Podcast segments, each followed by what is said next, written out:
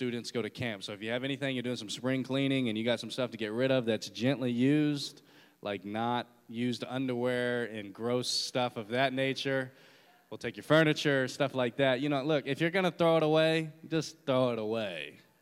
You know, if it's like that beat up. But if it can be used, if somebody else can, then you can swing it by the office 9 to 3, Monday through Thursday, and that'll help students go to camp. We ask you that you check out every week the missions fundraisers that are going on in the Commons. We're doing different things all the time to help support global missions and local missions as well.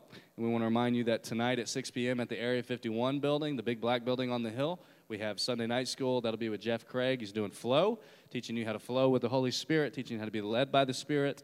That'll be a good time, so avail yourself to that. And then also, we got a celebration. We had been announcing that we were taking donations for the van for the Dominican Republic, and we have officially paid that thing completely.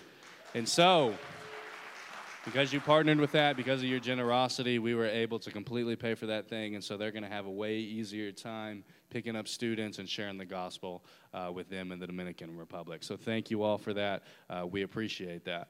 Now it's time for us to get into the Word, so I'm super excited. My favorite teacher is here. I told first service he is the GOAT. He's one of the GOATs. I'm not saying he is a GOAT. That means greatest of all time. For those of you that don't know, that's not an insult. That's a compliment. Coming from a millennial, we were at a conference I believe it was last year, and it was an End Times conference, and Pastor Bob, in 1 hour, just laid out clearly the end time events in the most simplistic way, and I remember walking away thinking, the end times is really not that difficult to understand, and that's thanks to Pastor Bob and his ministry gifts. So without further ado, would you please give a warm welcome to Pastor Bob Yandian as he comes up. Thank you. And it is good to be here. I love this church. I love what Pastor Greg and Karen have done. And just to look around and see what God has done is just great. And to be here, and like I said, this is one of my favorite churches to come. There's not that many churches today that have the power of the Holy Spirit and the Word of God. There's usually one on each side, but to have that balance of it, that's exactly what you need. Someone was questioning me the other day. Said, well, I got prayed for and I was delivered, but it didn't last long. I said, look, the Holy Spirit can set you free. The Word keeps you free. You've got to have something to get you in. So the Holy Spirit gets you born again, yes, but to have a successful Christian life, now you got to go to the Word of God. And so it's great to have a church, again, that knows the difference. And again, it's great to be here with you. And I was going to be here last August, but my wife and I both got COVID at the same time. You could have shocked me when I got COVID. I thought, I don't get sick, you know, and I know that Jesus has redeemed me on the cross. And so there's three things. One is eternal. That's eternal salvation. The other two are temporary. That's money and healing. That's as long as you're here on the earth. But they're all three divided, and the Lord provided for it. And so I had to go back and really kind of like look at the foundation of this thing.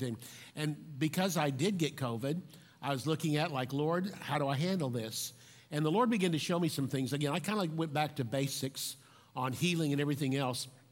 The Lord brought me to 3 John 2. Beloved, I wish above all things that you would prosper and be in health as your soul prospers. He said, as a Christian, health comes to you as you walk with God daily, as your soul prospers. Yeah. Prosperity and healing increase. He said, I ask you this, you know, how many believe in divine healing? How many believe in divine health? Health is a product later on as you're walking with the Lord that you may not walk in the beginning, but you have divine healing. And let me ask you another question. How many are saved? You accepted Jesus? Okay. How many know you're saved from sin? How many believe you're righteous, the righteousness of God? But do you still sin once in a while? Don't look at me so pious. Yes, you do, and you know that. But do you get down on the ground and hurt and scream and cry, why did I do this? No, you stand up, dust yourself off, and say, Father, forgive me, and keep on going. Just get back in the race. And the Lord began to show me that. Even financial. Do you believe in prosperity? Yes. Do you believe in a walk of prosperity? Yes. And the Lord said, do you ever have financial setbacks? Yes, but they don't last that long. And you have far less than I used to. Understand? It's like sin. When's the last time you sinned? You often have to stop and think about that. Not that you want to think about it, but you know. When's the last time? And it stopped to think about it. I know I blew it last week, but I can't remember the last time. In other words, they're getting further and further apart because you progress as your soul prospers. That's when I begin to look at healing. Yeah, I know I got sick, but when's the last time I even got sick? And on top of that, it didn't last that long. It was over pretty quick. I look at how God has brought me up, and I'm a whole lot better than I used to be. And should the Lord not come back for another 10 years, I'll be better then than I am now. Amen? That's the way the walk of God is. So again, I couldn't make it here. Really did not want to miss coming here. I enjoy coming to the church, but I twisted Pastor Greg's arm and told him, please have me back, just please. He said, I'm not sure. I said, oh, please, please. But anyway, he invited me back, and it's great to be here. I enjoy being here to minister the Word of God with you. Things on the table. I'm teaching today out of this book called Why Did This Happen? This basically is every Christian has something comes to them, like with COVID, that you go, how did this happen? I don't understand this. Now, listen, as much as you know, there's still things you don't know. Okay? If you know everything, you don't belong here. Okay? Start your own church out there somewhere, okay? If you know everything. But again, it's called Why Did This Happen? This is taken from some of the things like with David's problem in his life with Bathsheba and all that. But simply comes back to this. You'll never come to a time in your life where you have no problems. And there'll never come to a time where some problems don't hit you that you go, how did this happen? Where did this come from? And so I'm ministering from this concept. It's not exactly what I have today, but this is the book that covers what I'm covering this morning. And that's out there on the table, The Grace of Healing. Every book I've ever read on healing mainly comes about 90% from the side of faith. Here's your faith for healing. Here's how you get healed. I wanted to give a book that came from the side of God called Grace. This is the grace of healing, what God did for you. Listen, I know I'm saved by my faith, but listen, faith has to receive God's grace. Without grace, faith has nothing to receive. In other words, grace is God's full hand, and faith is your empty hand reaching out to God's full hand to receive of salvation for healing. How can you brag about your empty hand? Why don't you brag on God's full hand that has everything pertaining to life and godliness? That's what this is on. And then I just bring up how that God, even his name is healing. He's the God who heals us, Jehovah Rapha. And on top of that, healing is everywhere. It's all around us. If God is a God that wants you sick, why did he put all this medicine in around us? I mean, aspirin comes from willow trees. It's been there since the Garden of Eden. We just discovered it a few, some odd years ago, we discovered aspirin. It's been there all the time. God puts that out there. Every drug that doctors have come up with to help, heal you or bring healing to you has been here. It's put there by God. And so it really comes back to if God did that, plus your body is designed to keep itself well. You cut yourself and man, white blood cells run there and start to protect. If God is for sickness, why did he make your body want to heal itself? All right, and that's brought out. And so chapter 3 is probably one of the best chapters in here. If you read chapter 3, you're going to finally say, thank God somebody spoke on that subject. I'm not going to tell you what it is. You got to buy the book. It's called The Grace of Healing, but you'll read chapter 3 and go, oh, the book was worth twice that just for that one chapter in the book. Theology Simplified is a course I teach at Andrew Womack's Bible College. Theology Simplified, I love to take difficult-sounding words and make them simple. And that's what this book is about. And so I take up words like sanctification and propitiation and redemption. Propitiation is really a big word. And the Rolling Stones sang about it. Can't get no propitiation. It simply means satisfaction. That's what the word means. And all the Old Testament sacrifices, God was temporarily appeased with every one of them. Until the next one came along. Then the next one came along, but only for the moment. When Jesus Christ arose from the dead, God said, I am eternally satisfied.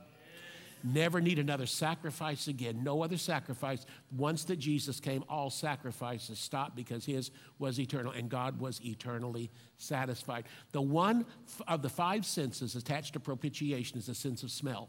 Smell is the closest to your memory of any of the other 5 senses.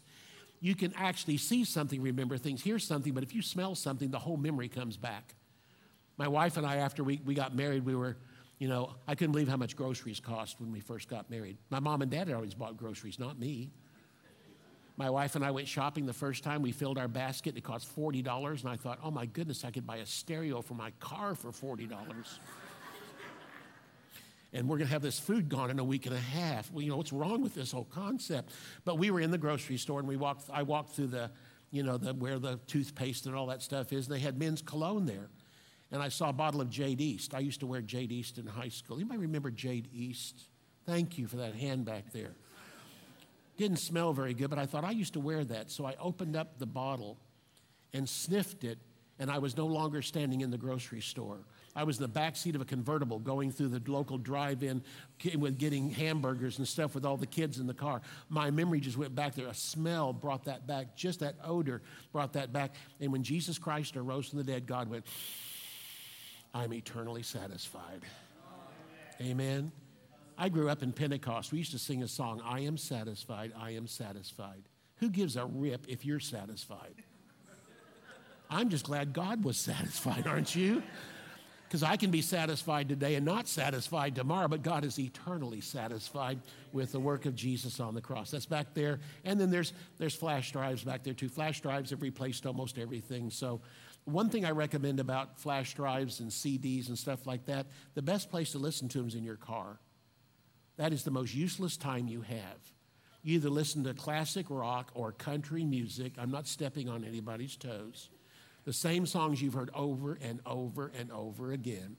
Or you listen to, to news radio or something, which they just do nothing but depress you. And to make sure they really depress you, you hear the same thing all day long, just the same story all day long. Why not get in the car and occupy yourself with the Word of God? I have found I can hear a sermon, half the sermon going to the office, the other half coming back, and get through an entire sermon a day. Your life will change drastically if you fill those off times where there's really non-productive times and produce the Word of God in there. It'll change your life. I've got one flash drive back there. They're all on subject, but I've got one on everything I taught on the New Testament. It's $500, but it's 480 hours of teaching plus 8 ebooks on it. One lady bought it and said, I'm going to listen to this forever. I hope the rapture doesn't come because I want to get through this entire thing. But anyway, she contacted me a year later to say, my life is so changed. Listening to the Word of God every day and a sermon every day, my life is so changed. She said, I've been born again for 30 years. I've never been this stable as I am now by hearing the Word of God every single day. And on top of that, one revelation is worth whatever you pay for that flash drive or that CD. You might talk about the price of it, but one revelation will change your life forever. You can't get that from magazines.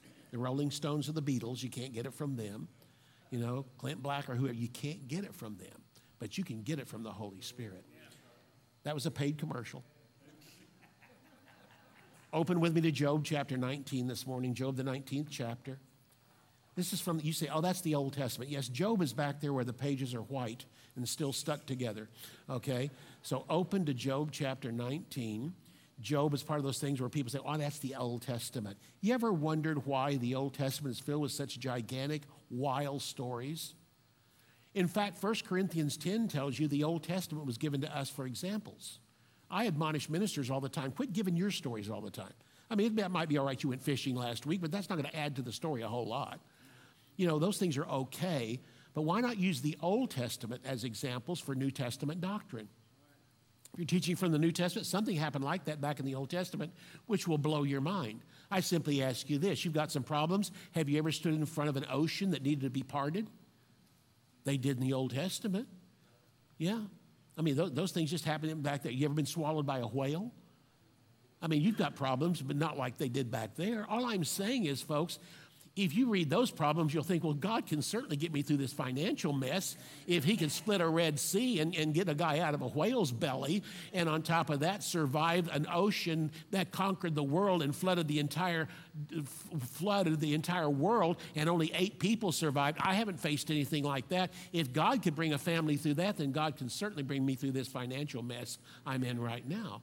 So that's why the Old Testament stories were written back there. When's the last time you stood in front of a wall that was so tall you couldn't see over it, and God had to literally level it, take it all the way down the ground, make it flat ground so you could walk across it? That's what God did, when the children of Israel came into the land of Canaan, and that's what he'll do for you. It's simply saying if God could do that, he'll certainly do it for you. And that's why we have an entire chapter in Hebrews 11 of all the heroes of faith. Look at what they did, and it makes your job look pretty small. Well, we're going to talk about Job this morning. And in Job chapter 19, Job is facing a dilemma. Let me ask you this. Has anybody ever been in a situation where you thought things couldn't get any worse and then the bottom fell out from under you? Can I see a hand? Thank you. Once in a while, somebody's honest enough to say yes. Anybody ever thought about just giving up at that time because it got so bad you thought about giving up? Well, that's exactly where Job was. Job's problems were not God. Job's problems were the devil. Now, his perception of it was God doing this to him. And so his friends, that was their, that's why when you read through the book, you say, well, look, God did it because all his friends are saying that. No, go back to the first two chapters. It will tell you all of Job's problems were the devil. And God delivered him out of it. In fact, Job's problems only lasted 9 months. We think it took years. In 9 months, he came through this thing and ended up with twice as much as he had before, twice as much cattle, twice as much property. His blessings just increased tremendously. And all God told the devil was, because the devil said, you got to wedge up a wall of protection. And he said, yes, I do, but there's an edge to that wall. You're free to do all this in here, but you can't kill him. And the devil said, well, good, I'm going to give him to curse you. And God said, he won't do it.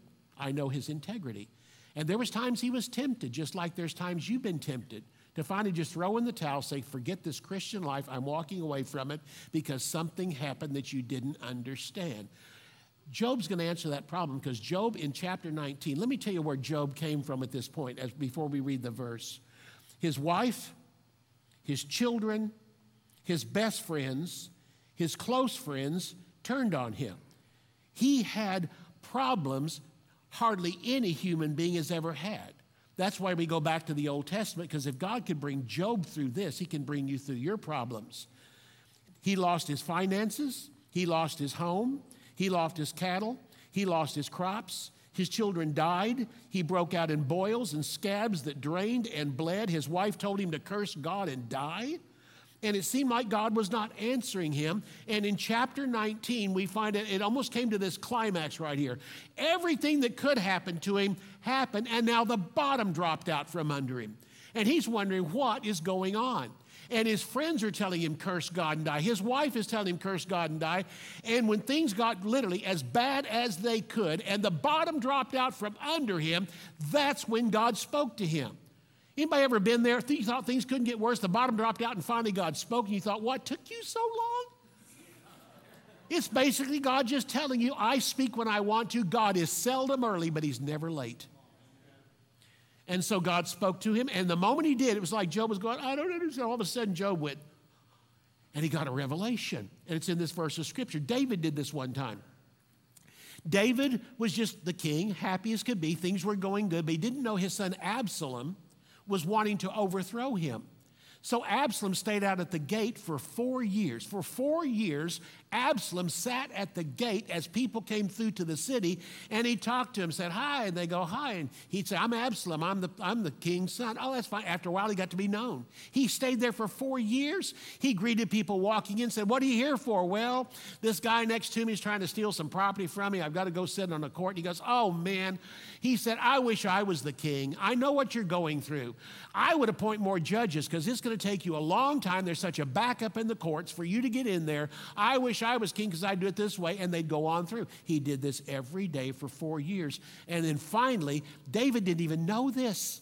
David's man came in and said, you know, Absalom's been out there for 4 years doing this. He said, no. He said, listen, David, I don't want to pour some bad news on you, but he has won everybody's hearts from Dan to Beersheba. That means across the entire nation, everybody loves your son. And now he's going to try to overthrow you. David was shocked. He didn't know anybody ever had something happen, and you didn't even know what was going on, and later on found out about it. That, where have I been? How come I didn't know this? David didn't know it. And so it finally ended up, his son tried to overthrow David, and David was so down. David was despair, and in the Psalms he wrote about it, and in Samuel it's written about it, David was in such despair because he couldn't seem to get anything right, and then he thought nothing could get worse until his servant walked in and said, sir, he said, your Ahithophel, that's your finest war counselor, Ahithophel has turned against you and gone with your son. Ahithophel was his war counselor. If there's anybody that knew all of David's secrets and how he did battle, it was Ahithophel. And David probably thought, are you kidding? I thought things couldn't get any worse than this. My son's trying to take over. Now my best friend, my best counselor has turned and gone with him. If he wants to know anything of how I maneuver my armies, how I operate in the field, it's going to be Ahithophel. And the moment that happened, David suddenly went, and a revelation hit him. And the revelation was this. He said, let the counsel of Ahithophel be turned into foolishness. And that's exactly what happened. The counsel that Ahithophel gave was the finest counsel that Absalom could have had. But Absalom was so young and stupid, he couldn't see it. He'd never been a king. He was just a young upstart. And here he is, and so he asked him, what should I do? Here's what Ahithophel said. He said, don't take your whole army and go after him. I can just tell you right now, I know David. He's out there somewhere beating himself up, and that's what David was doing. He's out this place. Beth Ammerbach was where he was, the city afar off. He was in this place beating himself up, and so when this news came to him, and what Ahithophel said was he's out there somewhere beating himself up. He's trying to figure out where he went wrong. He always blames himself for everything and examines himself. He says, while he's in this condition, just send out a few assassins with some daggers and kill him. But don't send the army out after him. That'd be stupid. And so, you know, Absalom said, okay, and he turned to his friends and said, what do you think I'll do? And they said, no, that's not the good counsel. Send every army you have out there. Just overwhelm him and show your power and your might, and that appealed to his ego. And the moment he said that, Ahithophel went, oops, I bet on the wrong one. I've lost everything. And Ahithophel went out and hanged himself for what he had done. From one simple word, let the counsel of Ahithophel be turned into foolishness. I'm simply saying God doesn't always come through when you want him to, but when the answer comes, it's like a revelation hits you. And this is exactly what happened to Job. Job was so down, so despondent, so he went, and what he yelled was this. Look with me here at chapter 19 of Job, verse 23. And down through verse 27 is where we're reading. Oh, that my words were written. He suddenly said, oh, I got something, a revelation. Grab a pen. Grab a pad, write this down. No. In fact, get a big piece of granite and engrave it in granite. Oh, no, go further than that. Melt some lead into the letters you have just etched out so it'll be kept forever. This is what he said. Oh, that my words were written.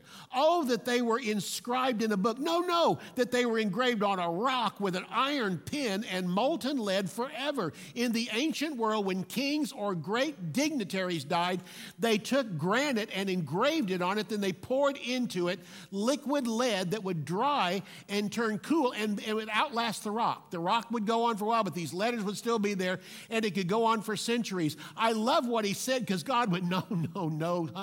Let me tell you what I'm going to do. I'm going to inscribe it in the Lamb's. I'm going to inscribe it in the Word of God that'll last forever and forever and forever. I'm going to outlive granite. I'm going to outlive lead. I'm going to have this inscription, because what you're about to say will inspire people for generations that think they couldn't get any worse, and now the bottom's dropped out from them, and now they're down at the very bottom. There's no further to fall, and now, again, Job had the answer. Look what it goes on to say in verse 24, oh, that they were engraved on a rock with an iron pen and lead forever. For I know that my Redeemer lives, and he will stand at last on the earth. And after my skin is destroyed, this I know, that in my flesh I shall see God, whom I shall see for myself, and my eyes shall not behold another. How my heart yearns within me. He said, guys, I just got a revelation. He's been down. He's got scabs. He's got boils. They're all draining. His wife is telling him to curse God. He's lost his children, every possession he had. He's sitting there just,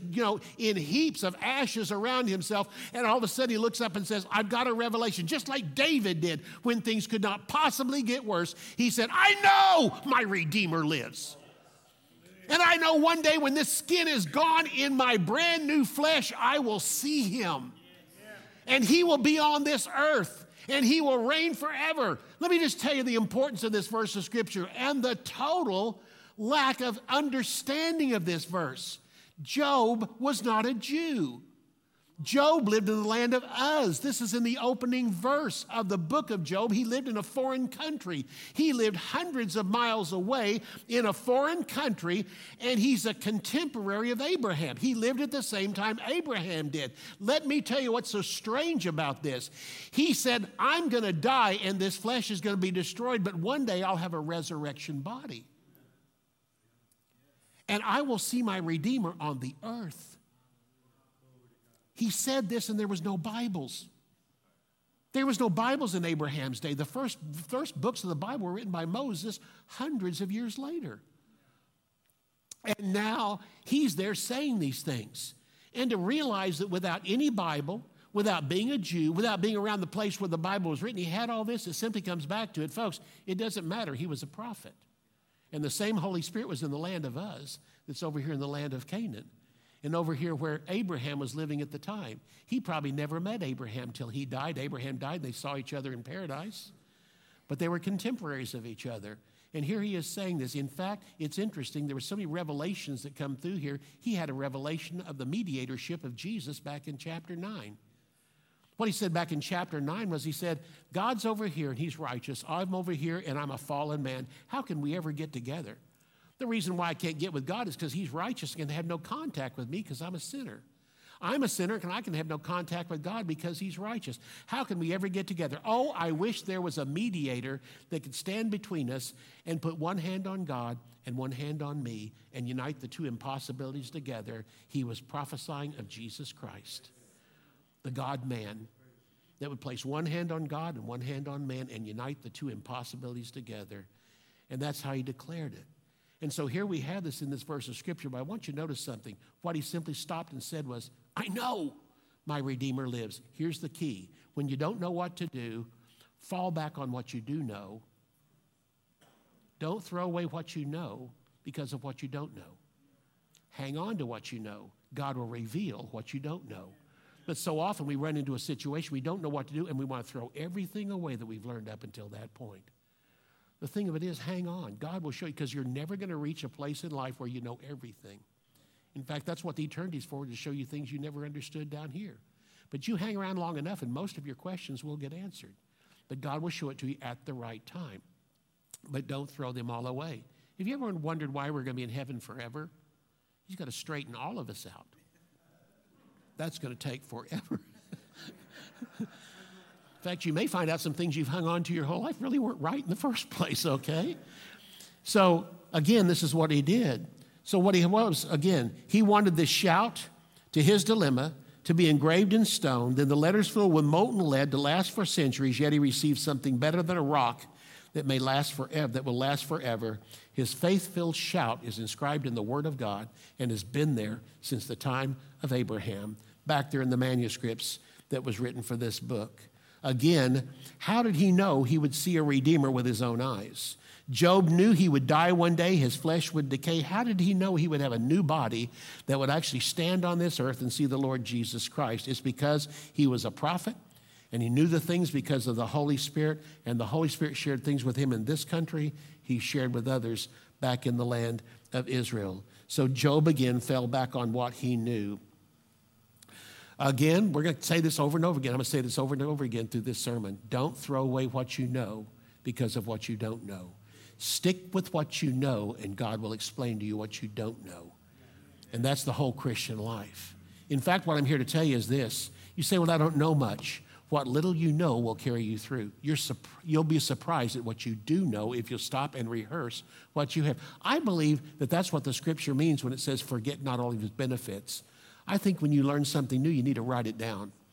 When you go through a testimony time, you need to write that thing down, the date it happened, how God brought you out, and you need to journal those things so that I think at least once a week, when you wake up in the morning, look over some of the things that happened in the past few years, those milestones that changed your life, and it'll suddenly make you stop and realize, I thought this situation was bad. I've gone through worse, and God brought me through, but you forgot about it. That's why it says, forget not all his benefits, because there's going to be a day you'll need to stand up and take those things back out and remember what God has brought you through. Well, let's talk about the circumstances of life.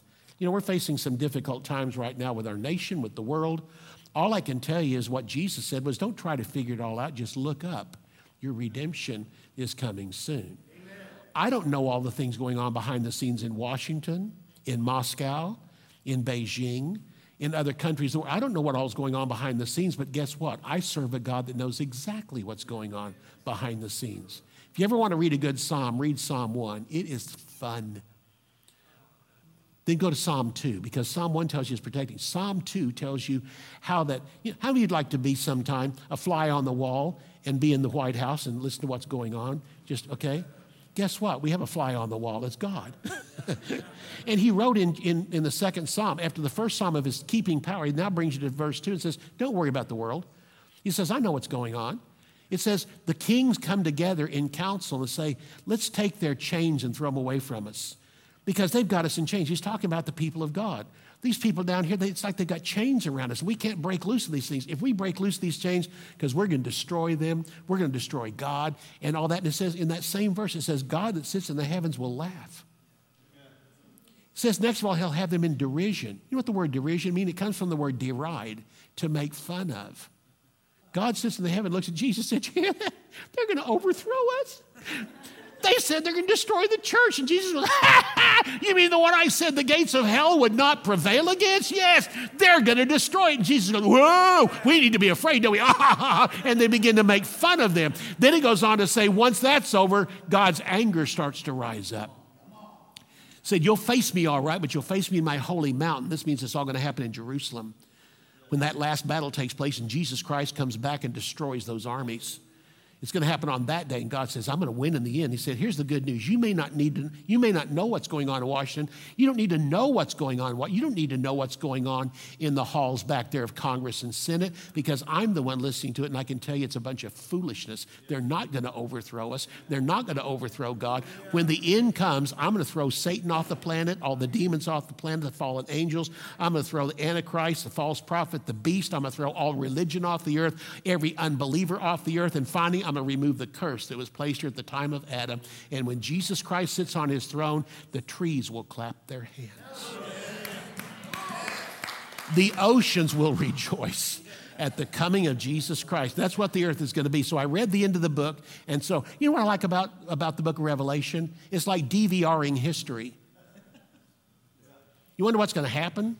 Well, just zip down to the end of it. Anybody ever recorded a football game because your friends couldn't be there and they tell you when they come back over, don't tell us the end score. Don't tell us. You're going, okay. And you sit there because you're calm. You know the end score, see? The whole world's out there freaking out. Christians are freaking out everywhere. No, just DVR down to the end. You find out, oh, it looked like we were behind. It looked like, that Satan was winning. And Jesus threw a Hail Mary and it went all the way down there and landed in this guy's arms. And we won the game. We win the game. I just saw the end of it. So I'm not worried at all about what Putin says. I'm not worried at all about what Xi says. I'm not worried about all what our president's thinking. I don't care I don't like the way they're voting in Congress. But you know what? If they keep voting that way, they're not going to face me. They're going to face God one of these days. And I've read the end of it. We win.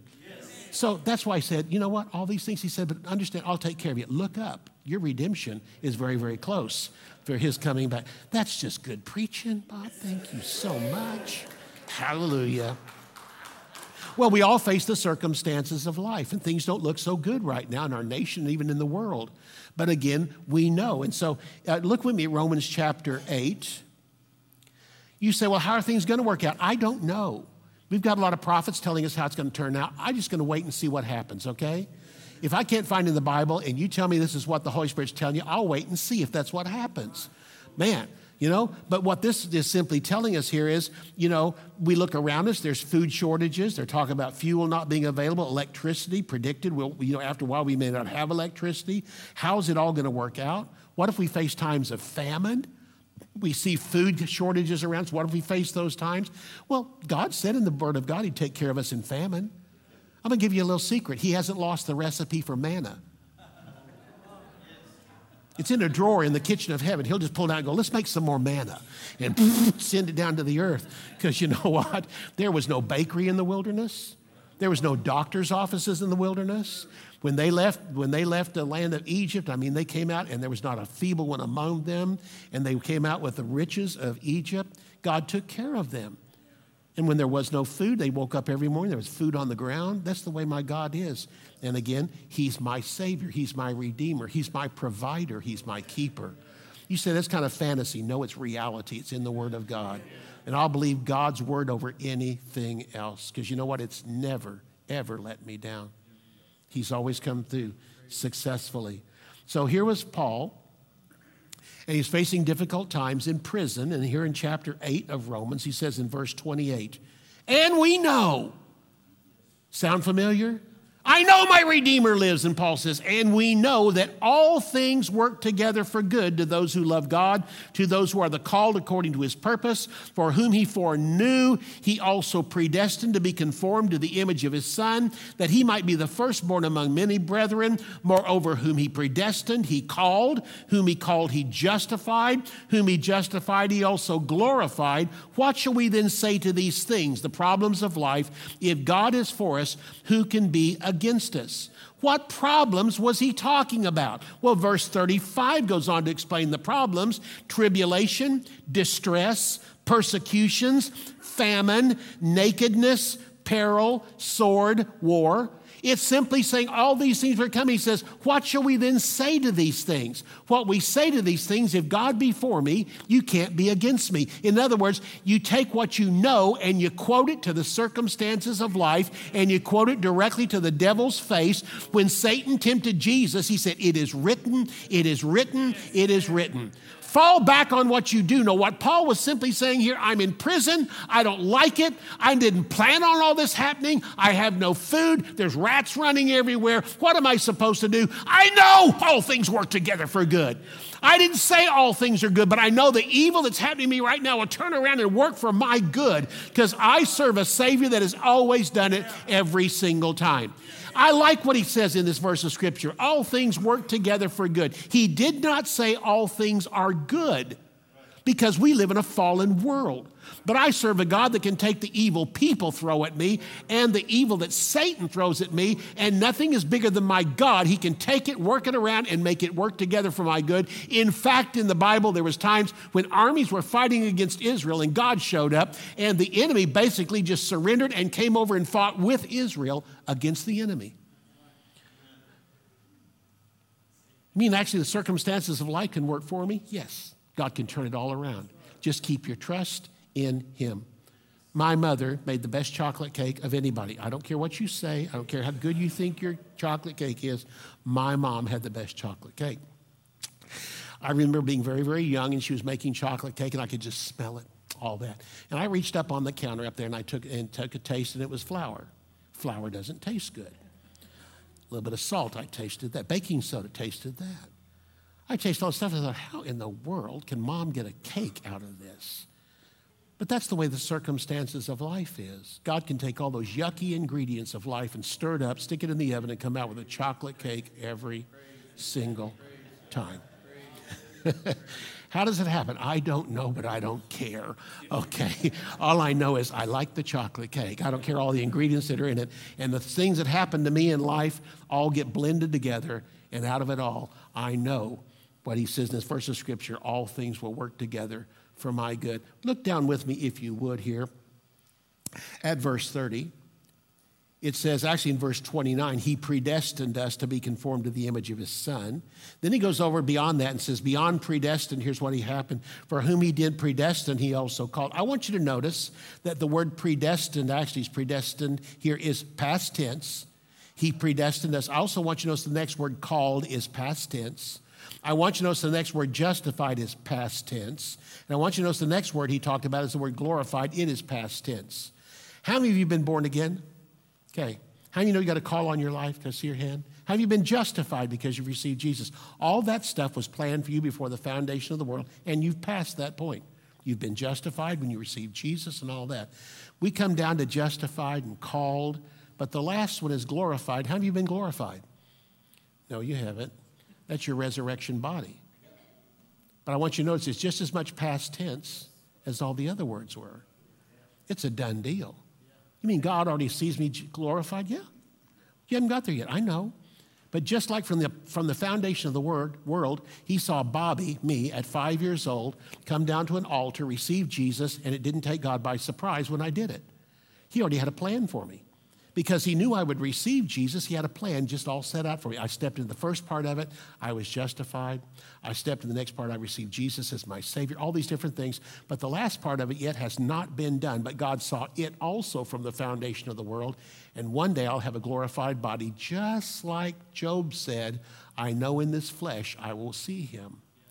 I know I've got a glorified body coming. And it's a done deal. It's not something God says maybe. No, it's a done deal. And God said, you will have that. In other words, God doesn't just see me standing here in front of you today here at Lake Church. No, God sees me about 1,000,000 years from now standing in front of the throne of God in a resurrection body. He already sees that. He said, Bob, that's a done deal. It's going to happen. If you could DVR history about 1,000,000 years from now, you'd see that you're standing around the throne of God in heaven. What does that mean? God already sees me in heaven in a resurrection body. That must mean I'm going to get through this problem. And I must be going to get through the next problem. And the next problem. And the next problem. And it suddenly gets you this peace in life. If God's got my eternity already settled, then all this is going to have to take place, and God's going to take care of me every single day, every single moment. Why should I get worried? I know in whom I have believed. Or probably, I know all things work together for good. So, again, don't throw away what you know for what you don't know. In this midst of him being in prison, he suddenly had a revelation. No, I know all things work together for good. When you don't know what to do, fall back on what you do know. If you fall back on what you do know, God will answer what you don't know. Don't throw away what you know because of what you don't know. Okay, look with me at 2 Timothy chapter 1. Let me ask you this. Have you been saved for at least 10 years? Okay. Have any of you ever, during those 10 years, ever got to a place where one day you wondered, am I really saved? I think we all have. I was raised in a Christian home. My dad was a preacher. I accepted Jesus when I was 5 years old, but there's certain days, anybody vouch for this, there's certain days you don't even know if God's close to you. It seemed like he's a million miles away, and you feel about pretty much deserted. How do you know your feelings don't matter? The Word of God says you're saved. You have to fall back on the Word. So in those cases, don't fall back on what you feel. Fall back on what you know. And God will answer how you feel because feelings can change from day to day. And so, but the Word never does change. So this is what happened when Paul faced this same thing. Look at 2 Timothy chapter 1. And Paul is in prison. And in verse 12, 2 Timothy chapter 1 and verse 12, for this reason, that is, I'm called to be a preacher. That was in the previous verse, verse 11. For the reason that I'm called to be a preacher, also I suffer these things. That's prison, verse 8. He says in verse 8, I'm in prison. I'm suffering for these things. Nevertheless, I am not ashamed. For I know in whom I have believed and am persuaded he is able to keep that which I have committed unto him against that day or until that day. What is he saying? Paul is simply saying this verse of Scripture, I'm sitting here in this prison. I never thought all this stuff would happen to me. I feel like God's a million miles away. All I get is clanging and banging around me of all the military coming through here. They yell at me. They scream at me. I don't get very good food. He's in that room, and he suddenly starts wondering, I wonder if I really am saved because I shouldn't be going through all this now that I'm a Christian. All these thoughts are going through, and he suddenly goes, no! I know in whom I have believed. On top of that, I'm persuaded he is able to keep that which I've committed unto him against that day. In other words, what he said was this. It was up to me to believe in him. It's up to him to keep me. I don't keep myself. I don't do God's job, and he doesn't do mine. He doesn't believe for more, and I keep myself. I'm the one that believes, and he's the one who keeps me. I don't care what I feel like. I'm being kept by the power of God. I know in whom I have believed, and am persuaded he is able to keep that which I have committed unto him against that day. 1 John 5:13 says, these things I have written to you. This is John speaking, who believe in the name of the Son of God, that you may know that you have eternal life. What happens when you begin to doubt your salvation? Come back to the Word of God that you know. I know what the Word says. I did Romans 10, 9, and 10.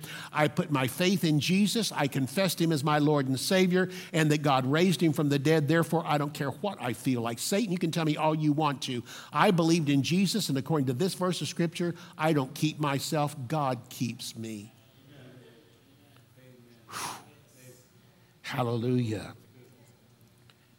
Look at Philippians chapter 4. What happened to Paul in prison?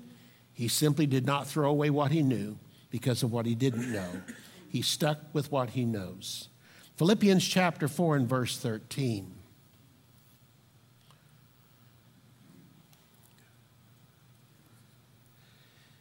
Not only do you know the word, it's up to you to speak it.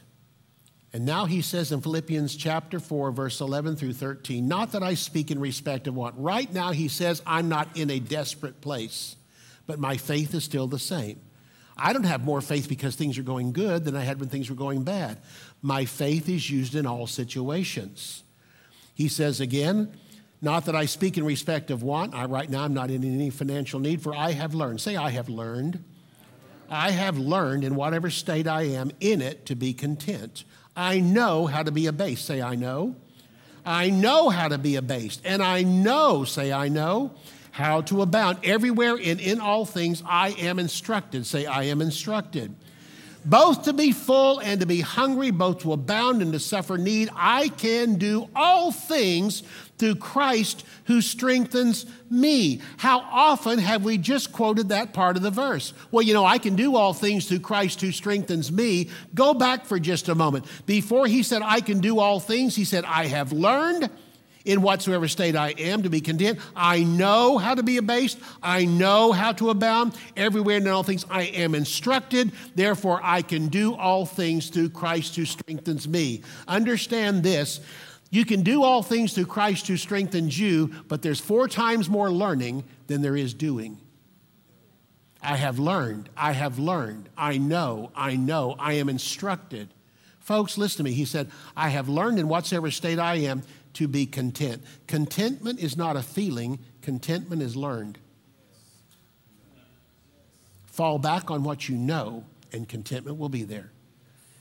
Feelings follow what you know, and especially what you confess. You speak to the circumstances of life around you, and again, in the midst of all that, Paul did not throw away what he knew because of what he did not know. Again, there are a lot of things Job did not know. He was faced with anger, opinions, disgust from his friends, his family. Paul had no quick answers when faced with problems. The wrath of Satan was behind the problems of his life as well as the problems of Job. Problems with friends, problems with ministers, problems with government attacks to call and preach the gospel. Paul faced all these situations. In fact, in the closing of the book of 2 Timothy, the last book that Paul wrote as he was in prison about to die, he reflected on the fact he was in prison, said, Timothy, everybody forsook me but you.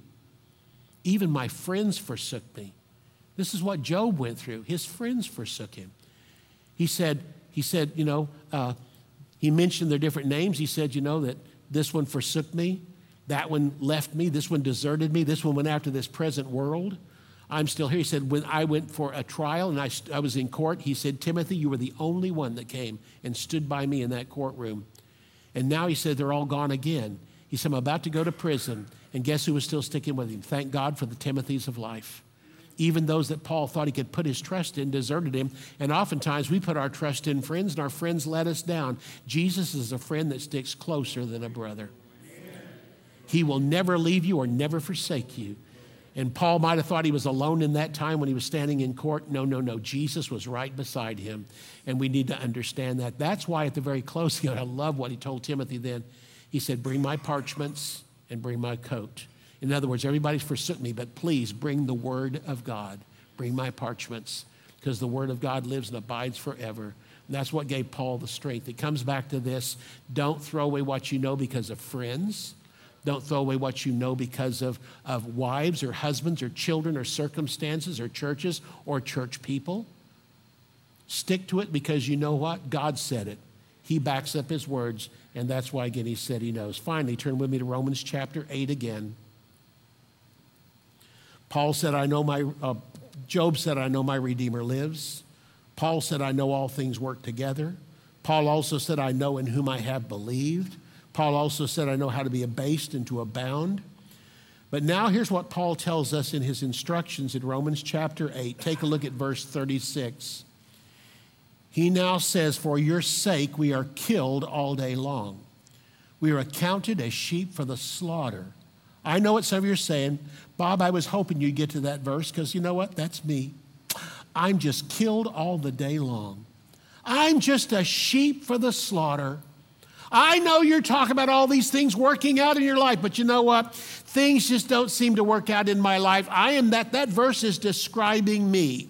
It's simply, for your sake, I'm killed all day long, and I'm like a sheep for the slaughter. Read it again. For your sake, we are killed all day long. You're accounted as a sheep for the slaughter. It didn't say you're a sheep for the slaughter. Someone thinks you're a sheep for the slaughter. It's Satan. He looks at you as a sheep of God and doesn't see you as a sheep. He sees you as lamb chopped, roasting on a fire. But you know what? He's not going to have you, because about the time that coyote comes over the hill to try to grab you as a sheep, he meets sheepdog, Jesus. I may be accounted as a sheep for the slaughter, but I am not a sheep for the slaughter. I'm protected by the scriptures. I'm protected by the Holy Spirit, and I'm protected by God himself. Satan, go ahead and try to come at me. I know my Redeemer lives. I know I'll face the circumstances of life, but I also know something else. You might even kill me, but to live is Christ, to die is gain. If I die, I'll go straight to heaven. And on top of that, Satan, you're just mad at me because you know what? I'm getting everything you thought you would have. You thought you can go to heaven. You're not going back there. You thought you'd sit right next to God for eternity. That's my place. I'm seated in heavenly places with Jesus Christ. You're not even going to get to go to heaven. You're going to end up in hell for eternity and then the lake of fire for eternity. That's where you'll be. So, Satan, you're just mad because I got everything you thought you were going to have. And you know what? Everything that you have is what I'd have had if I hadn't accepted Jesus as my Lord and Savior. And you can't accept him as Lord and Savior because you got a one-time chance to come against him. You chose to do it, and you never got another chance since that time. All the angels that fell with you had a one-time choice. They chose to go with you, and they cannot come back. I had the opportunity for a choice every day of my life, and I took that choice and accepted Jesus Christ as my Lord and Savior. So I may look like a sheep for the slaughter, but I'm not going to be slaughtered. No. Hallelujah. How do you see yourself? As a sheep for the slaughter, or do you see yourself as walking with Jesus Christ and God promised he would take care of you? You can cry out, I know my Redeemer lives, and boy, do I have a future to look forward to. And that future will be with Jesus forever and forever. David Ingalls wrote a song. I love it. I sing it quite often. And there's one verse in it I cannot forget. At the enemy's lie, it is written, I cry, over and over again. What are we supposed to do to the circumstances of life? We speak to them. What do we say to them? If God be for me, you cannot be against me. Amen. Would you bow your heads with me if you would. Father, thank you for this word. This penetrating word that lets us know we're never beyond deliverance if we'll just fall back on what we know. Even if we've only been born again for a few days, we know enough to bring us through the circumstances of life if we'll just remember it and speak it to the circumstances of life. It is written. It is written. It is written. Father, we thank you today. And I just want to know where your heads are still bowed and no one's looking around. Is there anyone that came here today and you've never accepted Jesus Christ as the Lord and the Savior of your life? Is there anyone? Maybe you were drugged here by somebody else. You thought you were here by accident. You're here by divine design. God wanted you here. Arrange the circumstances. Is there anybody here that would just hold up your hand for a moment and say, Pastor Bob, I've never accepted Jesus. I want to be born again. Let me ask you another question while your heads are still bowed. Pastor Bob, this message this morning was just for me. I was so tempted to throw in the towel, but you know what? I'm going to fall back on what I know. Is there anybody here to hold up your hand and say, that was me? Thank you. Yes, yes, yes, thank you. Father, I thank you for this great congregation. I thank you for this wonderful church. I thank you for the assignment they have here in Manford and surrounding areas to bring the gospel of Jesus Christ. Father, this is a time period where people are crying out to know you. It's a great time to witness. Sinners know it. Liberals know it. Others that had different thoughts for our country are saying, this isn't what we asked for. This is not what's going on. Father, we have the answers for everybody. If they don't know Jesus, they can find eternal life and they can do what you told them to do. Look up, for your redemption draws near. Father, we thank you for it today. I give you praise in Jesus' name. Amen.